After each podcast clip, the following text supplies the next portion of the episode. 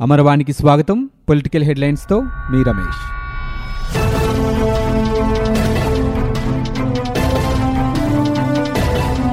ప్రతి జిల్లాలో SC ST BC వర్గాలకు చెందిన రెండు వేల మంది నిరుద్యోగ యువకులను ఎంపిక చేసి వారికి ఇసుక రవాణా కాంట్రాక్టులు ఇవ్వాలని ముఖ్యమంత్రి జగన్మోహన్ రెడ్డి ఆదేశించారు. వారికి వాహనాల కొనుగోలుకు ఆయా కార్పొరేషన్ల నుంచి రుణాలు ఇవ్వాలని సూచించారు. దీనిపై వెంటనే మార్గదర్శకాలు సిద్ధం చేయాలన్నారు. మంగళవారం ఉదయం సచివాలయంలోని తన కార్యాలయం నుంచి జిల్లా కలెక్టర్లు ఎస్పీలు ఇతర అధికారులతో ఆయన స్పందన కార్యక్రమంపై సమీక్షించారు. ఇసుక కొరత నివారణకు చేపట్టాల్సిన చర్యలపై ఆయన ఆదేశాలు జారీ చేశారు. జిల్లాలో ఇసుక సరఫరా రవాణాపై పర్యవేక్షణ బాధ్యతలను జేసీ స్థాయి అధికారికి అప్పగించాలని ఆ అధికారి కేవలం ఆ బాధ్యతలనే చూడాలని చెప్పారు. కిలోమీటర్కు నాలుగు రూపాయల తొంభై పైసల చొప్పున ప్రభుత్వం నిర్దేశించిన ధరకు ఇసుక రవాణా చేసేందుకు ఎవరు ముందుకు వచ్చినా వారి వాహనాలను వినియోగించుకోవాలని జగన్ తెలిపారు. పురపాలక నగరపాలక సంస్థలకు డిసెంబర్లో ఎన్నికలు నిర్వహించేందుకు పరిశీలిస్తున్నామని లేనట్లయితే సంక్రాంతి తర్వాత నిర్ణయాన్ని తీసుకునే అవకాశం ఉందని పురపాలక పట్టణాభివృద్ధి శాఖ మంత్రి బొత్స సత్యనారాయణ తెలిపారు. వార్డుల పునర్విభజన రెండు వేల పదకొండు లెక్కల ప్రకారం ఓటర్ల జాబితాల తయారీ ప్రక్రియ అన్ని పట్టణాల్లోనూ ఇప్పటికే ప్రారంభమైందని తెలిపారు. విజయవాడ విశాఖపట్నంతో పాటు మరికొన్ని చోట్ల చుట్టూ ఉన్న ప్రాంతాలను విలీనం చేస్తూ గతంలో తీసుకున్న నిర్ణయాలు తాజాగా వచ్చిన ప్రతిపాదనలు ప్రభుత్వ పరిశీలనలో ఉన్నాయని అన్నారు. వీటిపై సాధ్యమైనంత వేగంగా స్పష్టతనివ్వాలని భావిస్తున్నట్లు చెప్పారు. ఈ సందర్భంగా మంత్రి పలు అంశాలు వెల్లడించారు. ప్రజల ముంగిటికే సేవలు గుమ్మం వద్దకే ప్రభుత్వ పథకాలు అర్హులందరికీ సహాయం. తదితర లక్ష్యాలతో గ్రామ వార్డు సచివాలయాలు ఏర్పాటయ్యాయి. మహాత్ముని నూట యాభైవ జయంతి సందర్భంగా రాష్ట్రంలో బుధవారం నుంచి అవి అందుబాటులోకి రానున్నాయి.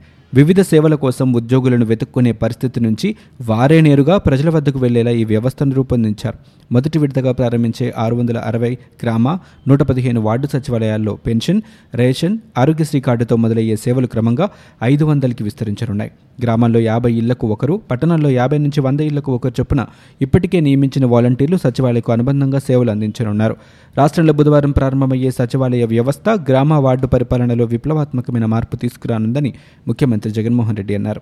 సచివాలయం నుంచి కలెక్టర్లు ఎస్పీలు ఇతర అధికారులతో మంగళవారం నిర్వహించిన దృశ్యాత్మక సమీక్షా సమావేశంలో సచివాలయ వ్యవస్థ గురించి ప్రత్యేకంగా మాట్లాడారు.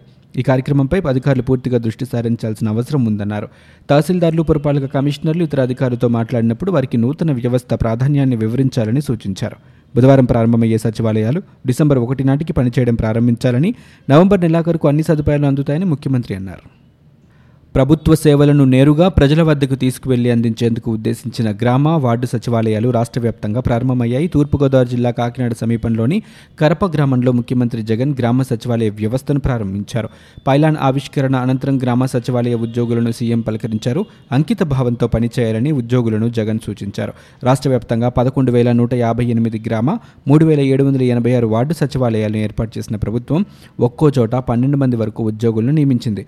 ఈ సందర్భంగా జగన్ ప్రసంగించారు మహాత్మా గాంధీ అంటే అహింస సత్యాగ్రహం పదాలు గుర్తుకు వస్తాయని మహాత్ముడి ఆశయాలను అందరం స్మరించుకోవాలని అన్నారు. గాంధీ జయంతి రోజునే మద్యం దుకాణాలు నిర్వహిస్తూ ఉండడం ద్వారా సీఎం జగన్ రాష్ట్ర ప్రజలకు ఎలాంటి సందేశం ఇస్తున్నారని తెలుగుదేశం పార్టీ అధినేత చంద్రబాబు ప్రశ్నించారు. ఎవరి విశ్లేషణలకు అందని విధంగా ముఖ్యమంత్రి వ్యవహరిస్తున్నారని ఆక్షేపించారు. రాష్ట్రం జగన్ జాగీరు కాదన్నారు. చట్టాలను తన చుట్టంగా మార్చుకొని ప్రజలను ఇబ్బందులకు గురిచేస్తున్నారని మండిపడ్డారు.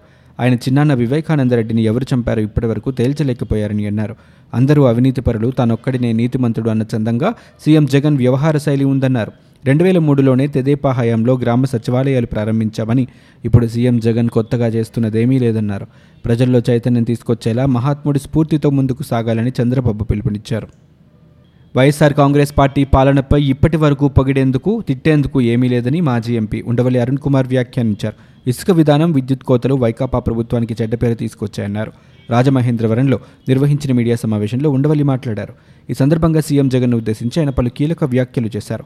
మంచిగా ఉందామనుకున్నంత మాత్రాన అందరూ అలా ఉంటారని ఎప్పుడు అనుకోవద్దని అందరూ మంచిగా ఉండక తప్పని పరిస్థితులు తీసుకురావాలని ఇప్పటికీ ప్రభుత్వ కార్యాలయాల్లో వ్యవస్థలు సరిగా లేవని ఉండవలి అన్నారు. ఇసుక విధానం విద్యుత్ కోతల అంశాల్లో కారణాలు ఏమైనప్పటికీ ప్రజలకు అవన్నీ అనవసరమని అంతిమంగా ఫలితమే ముఖ్యమని ఆయన చెప్పారు. ఇప్పుడున్న మెజారిటీ ఎమ్మెల్యేలను చూసుకుని ఇదే శాశ్వతమని భావించొద్దన్నారు. ప్రజల్లో మంచి పేరుతో పాటు సీఎంకు తమపై మంచి విశ్వాసం ఉందని ఎమ్మెల్యేలు అనుకునే పరిస్థితి రావాలన్నారు. నవరత్నాల్లో ఏ ఒక్కటి అమలు జరగకపోయినా సొంత పార్టీ నుంచే తీవ్ర వ్యతిరేకత వ్యక్తమయ్యే ప్రమాదం ఉందని ఉండవల్లి వ్యాఖ్యానించారు. మన జాతిపిత మహాత్మా గాంధీ కలలు కన్న గ్రామ స్వరాజ్యానికి ముఖ్యమంత్రి వైఎస్ జగన్మోహన్ రెడ్డి పాలన నాంది పలికిందని స్త్రీ శిశు సంక్షేమ శాఖ మంత్రి తానేటి వనిత అన్నారు. పశ్చిమ గోదావరి జిల్లా చాగల్లు గ్రామంలో నూతనంగా ఏర్పాటు చేసిన గ్రామ సచివాలయాన్ని బుధవారం ఆమె ప్రారంభించారు. ఈ సందర్భంగా మంత్రి మాట్లాడుతూ గ్రామ పాలనలో నూతన శకం ప్రారంభమైందని అన్నారు.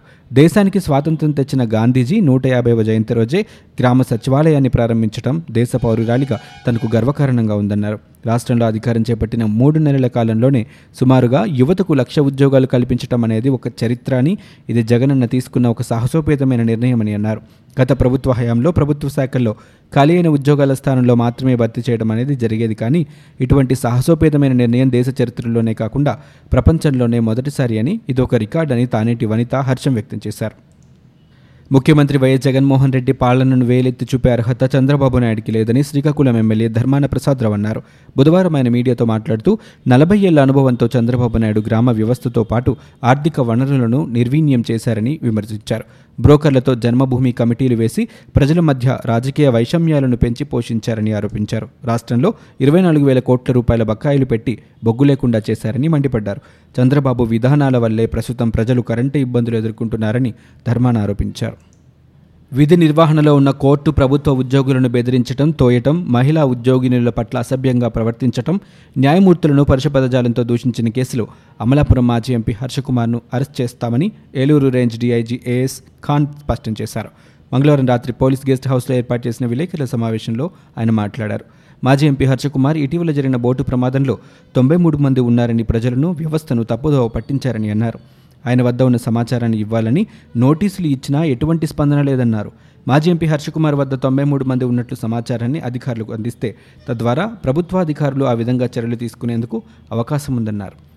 గతంలో టీడీపీ కార్యకర్తలపై దమనకాండకు పాల్పడ్డ అప్పటి సీఎం వైఎస్ రాజశేఖర రెడ్డికి ఏ గతి పట్టిందో మీపంతా ఇలాగే ఉంటే మీకు అదే గతి పడుతోంది అని టీడీపీ జాతీయ ప్రధాన కార్యదర్శి నారా లోకేష్ అన్నారు. లోక్సభ మాజీ స్పీకర్ దివంగత జీఎంసీ బాలయోగి అరవై ఎనిమిదవ జయంతి సందర్భంగా బాలయోగి ఘాట్లో ఆయన నివాళులు అర్పించారు అనంతరం సత్యనారాయణ గార్డెన్స్లో జరిగిన బహిరంగ సభలో ఆయన మాట్లాడారు. సీఎం జగన్ ఫాస్ట్ బౌలర్గా పాలన సాగిస్తే అమరావతి పోలవరాన్ని పరిశ్రమలను అవుట్ చేశారని త్వరలో రాష్ట్రాన్ని కూడా అవుట్ చేస్తారనే అంశంలో ఎటువంటి సందేహం లేదన్నారు. దేశ చరిత్రలోనే ఇంటి చుట్టూ వన్ ఫార్టీ ఫోర్ సెక్షన్ అమలు చేసుకుంటున్న ఏకైక సీఎం జగనేనని విమర్శించారు. బాలయోగి కోనసీమ అభివృద్ధికి ఎనలేని కృషి చేసిన మహావ్యక్తి అని వ్యాఖ్యానించారు.